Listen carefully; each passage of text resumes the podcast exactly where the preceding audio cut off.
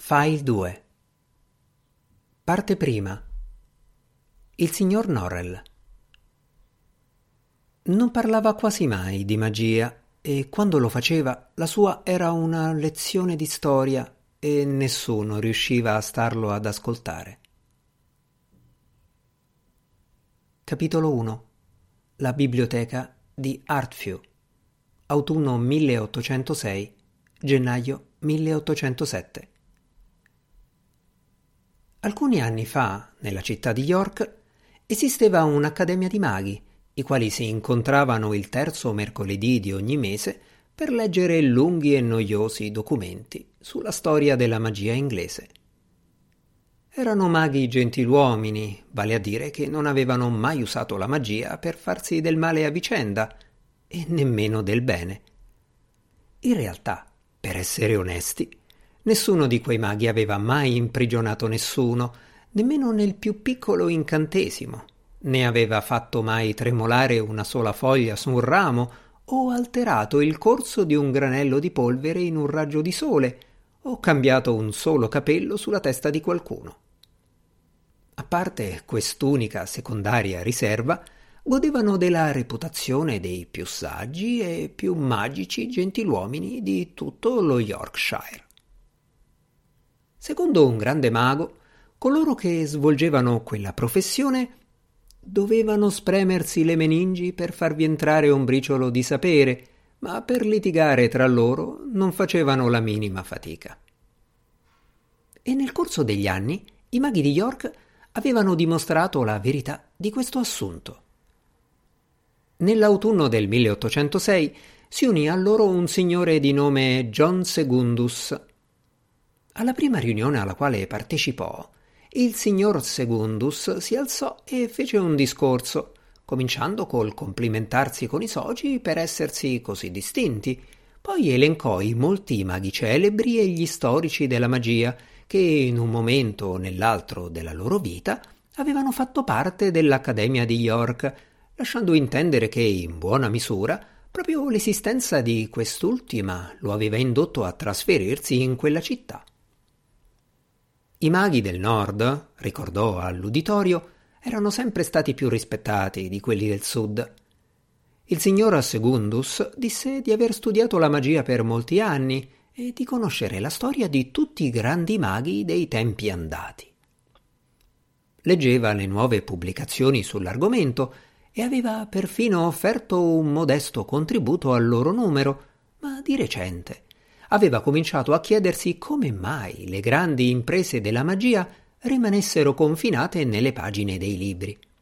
Nessuno le aveva più viste realizzate e non ne era stata data notizia sui giornali. Il signor Segundus desiderava sapere, disse, perché i maghi moderni fossero incapaci di produrre la magia di cui scrivevano. In parole povere, si domandava perché mai in Inghilterra la magia fosse scomparsa. La domanda più banale del mondo. Era la domanda che prima o poi ogni bambino del regno rivolgeva alla governante o al maestro o a un genitore. Gli eruditi membri dell'Accademia di York, tuttavia, non la gradirono affatto, e per questo motivo, al pari di chiunque altro, non erano in grado di rispondere. Il presidente il dottor Foxcastle, rivolgendosi a John Segundus, spiegò che la domanda era errata. Presuppone che i maghi abbiano una qualche sorta di dovere nei riguardi della magia, il che è palesemente assurdo. Voi non suggerireste mai, immagino, che sia dovere dei botanici inventare altri fiori, o che gli astronomi debbano darsi da fare per disporre le stelle in un ordine diverso. I maghi, signor Segundus, studiano le magie del passato. Per quale motivo dovremmo aspettarci di più? Non aveva nessuna importanza che qualcuno se lo aspettasse o no. Un gentiluomo non faceva magie. Asserì con voce sbiadita un vecchio gentiluomo dagli sbiaditi occhi celesti e dagli abiti dai colori altrettanto sbiaditi, Art o Hunt, il signor Segundus non riuscì ad afferrare chiaramente il nome. Le magie erano cose da ciarlatani da strada, trucchi per derubare i bambini dei loro spiccioli. La magia, nel senso pratico della parola, era molto decaduta, aveva a che fare con gente di basso ceto, gente dalla faccia mal rasata, zingari, ladruncoli, imbroglioni che attiravano gli sciocchi nei loro squali di chioschetti dalle sudice tende gialle. Oh no, un gentiluomo non faceva magie. Un gentiluomo poteva studiare la magia. Nessuna occupazione avrebbe potuto essere più nobile, ma non poteva praticarla. Sperava che il signor Segundus non avrebbe tentato di operare qualche incantesimo, disse il vecchio gentiluomo fissandolo con occhi sbiaditi e paterni. Il signor Segundus arrossì. Tuttavia, la massima del mago famoso continuava a dimostrarsi vera. Due maghi, in questo caso il dottor Foxcastle e il signor Hunt o Hart, non potevano essere d'accordo su qualcosa senza che altri due pensassero l'esatto contrario. Parecchi soci scoprirono di condividere pienamente l'opinione di John Segundus e la sua convinzione che negli studi sulla magia non vi fosse domanda più importante.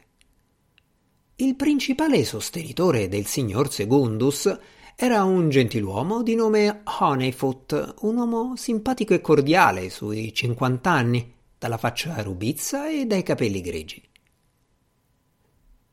Mentre la discussione si faceva più aspra e cresceva il sarcasmo del dottor Foxcastle nei confronti del nuovo venuto, il signor Honeyfoot si girava verso Segundus, bisbigliandogli parole di conforto. Non badate a loro, signore, io sono del vostro stesso parere. E avete perfettamente ragione, non lasciatevi convincere del contrario. O anche avete colpito nel segno, signore, davvero. Nessuno aveva mai posto la domanda giusta e per questa ragione non abbiamo mai fatto nulla fino a questo momento. Ma ora che siete arrivato voi, realizzeremo grandi cose. Parole così amabili non mancarono di trovare un orecchio riconoscente in John Segundus, molto impressionato dalla reazione del pubblico. Temo di essermi reso sgradito, sussurrò al signor Honeyfoot. Non era mia intenzione. Avevo sperato in un giudizio favorevole da parte di questi signori.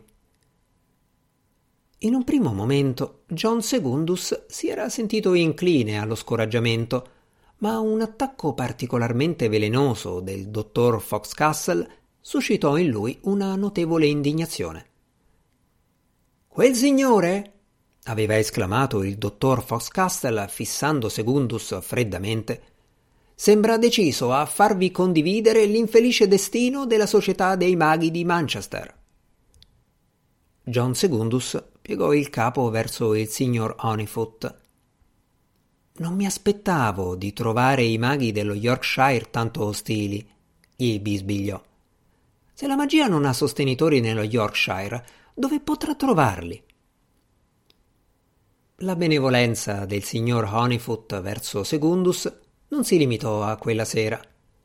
Lo invitò nella sua casa in Night Petergate per una gustosa cenetta in compagnia della signora Honeyfoot e delle sue graziose figliuole, Cenetta che Segundus, scapolo e sprovvisto di mezzi, gradì molto. Dopo cena, la signora Honeyfoot suonò il pianoforte e Miss Jane cantò in italiano. Il giorno seguente la signora Honeyfoot disse al marito che John Segundus era un vero gentiluomo, ma temeva che non avrebbe mai potuto trarre profitto da questo, non essendo più in voga essere modesti, miti e di animo gentile. L'amicizia tra i due si rafforzò rapidamente e ben presto il signor Segundus cominciò a trascorrere due o tre sere alla settimana nella casa di Hyde Petergate. Una volta vi trovò una numerosa compagnia di giovani. Naturalmente ballarono e la serata fu piacevolissima, anche se spesso il signor Honeyfoot e Segundus si appartarono per discutere dell'unico argomento che li interessava realmente, e cioè la ragione per cui in Inghilterra non si praticasse più la magia. Ma per quanto discutessero talvolta fino alle due o alle tre del mattino, non arrivavano mai a darsi una risposta. E forse ciò non era poi così strano, dal momento che maghi e studiosi di cose antiche si erano posti la stessa domanda per più di duecento anni. Il signor Onifoot era un gentiluomo imponente, allegro, sorridente, pieno di energia, sempre pronto a fare e a ideare qualcosa, senza preoccuparsi troppo delle conseguenze. Riflettendo sulla questione che interessava entrambi, pensò ai grandi maghi del Medioevo, i quali, quando dovevano risolvere un problema apparentemente impossibile, se ne partivano a cavallo per un anno e un giorno con l'unica guida di un folletto o due e alla fine di quel periodo non mancavano mai di trovare la risposta. A suo parere, disse a Segundus, la cosa migliore da fare era imitare quei grandi uomini, alcuni dei quali si erano spinti fin nelle regioni più remote dell'Inghilterra, della Scozia e dell'Irlanda, dove la magia era particolarmente potente, mentre altri avevano addirittura superato i confini di questo mondo e nessuno sapeva con esattezza dove fossero andati e che cosa avessero fatto una volta là. Il signor Onifoot non proponeva di allontanarsi tanto, in realtà non voleva allontanarsi affatto. Le strade erano terribili durante l'inverno e tuttavia era convintissimo che dovessero andare da qualche parte e consultarsi con qualcuno. Stavano esaurendo le loro risorse, disse a Segundus, e il beneficio di un'opinione nuova e originale sarebbe stato immenso. Ma non gli veniva in mente nessuna destinazione possibile, nessun nome. Era quasi alla disperazione quando improvvisamente pensò all'altro mago. Qualche anno prima, nell'Accademia di York, si era diffusa la voce che nello Yorkshire vi fosse un altro mago, un gentiluomo che viveva in una parte remota della regione e trascorreva il giorno e la notte a studiare rari testi di magia nella sua magnifica biblioteca. Il dottor Foxcastle era riuscito a sapere il nome di quel mago e il luogo in cui abitava e gli aveva scritto una lettera cortese per invitarlo a far parte dell'Accademia di York. L'Atromago aveva risposto esprimendo il suo apprezzamento per l'onore fattogli e il suo profondo rammarico per non poterlo assolutamente accettare, adducendo a motivo la grande distanza tra York e Arthew Abbey. Le strade mediocri, lo studio che non poteva essere trascurato per nessun motivo, eccetera, eccetera. I maghi di York, dopo aver letto e riletto la lettera, avevano espresso il dubbio che si trattasse di un mero mago. La sua grafia era troppo minuta. Poi, pur provando un lieve rimpianto per la magnifica biblioteca che non avrebbero mai visto, non avevano più pensato a lui. Ma disse a Segundus il signor Onifoot, scoprire perché in Inghilterra non si praticasse più la magia era una questione di tale importanza e sarebbe stato un grave errore trascurare anche una sola possibilità. Chissà, forse sarebbe valsa la pena di avere l'opinione dell'altro mago. Gli scrisse perciò una lettera in cui proponeva di fare a sé e al signor Segundus l'onore di recarsi da lui il terzo martedì dopo Natale alle due e mezzo del pomeriggio. La risposta giunse prontamente e il signor Honeyfoot, amabile ed entusiasta come al solito, la mostrò subito a John Segundus. L'altro mago scriveva con la sua grafia minuscola che sarebbe stato felice di fare la loro conoscenza. Questo bastò al signor Honeyfoot, il quale, molto soddisfatto, andò immediatamente ad avvertire Waters, il cocchiere, di tenersi pronto, perché avrebbe avuto bisogno dei suoi servizi. Segundus fu lasciato solo nella stanza con la lettera in mano. Sono, lesse, in certo modo stupefatto, lo confesso, dell'onore inopinato che mi viene fatto. È difficilmente comprensibile che i maghi di York, pur potendo godere della compagnia reciproca e dell'incalcolabile beneficio della comune sapienza, sentano la necessità di consultare uno studioso solitario come me. Vi era un che di sottilmente sarcastico nella lettera. L'autore pareva voler canzonare il signor Onifoot con ogni sua parola. Per fortuna, pensò Segundus, Onifoot non l'aveva notato, altrimenti non sarebbe uscito con tanta baldanza per parlare con Waters. La lettera aveva un tono così poco cordiale che Segundus sentì svaporare ogni desiderio di incontrare l'altro mago. Beh, non importa, si disse. Devo farlo, perché il signor Onifoot lo desidera. Dopotutto, che può accadere di peggio?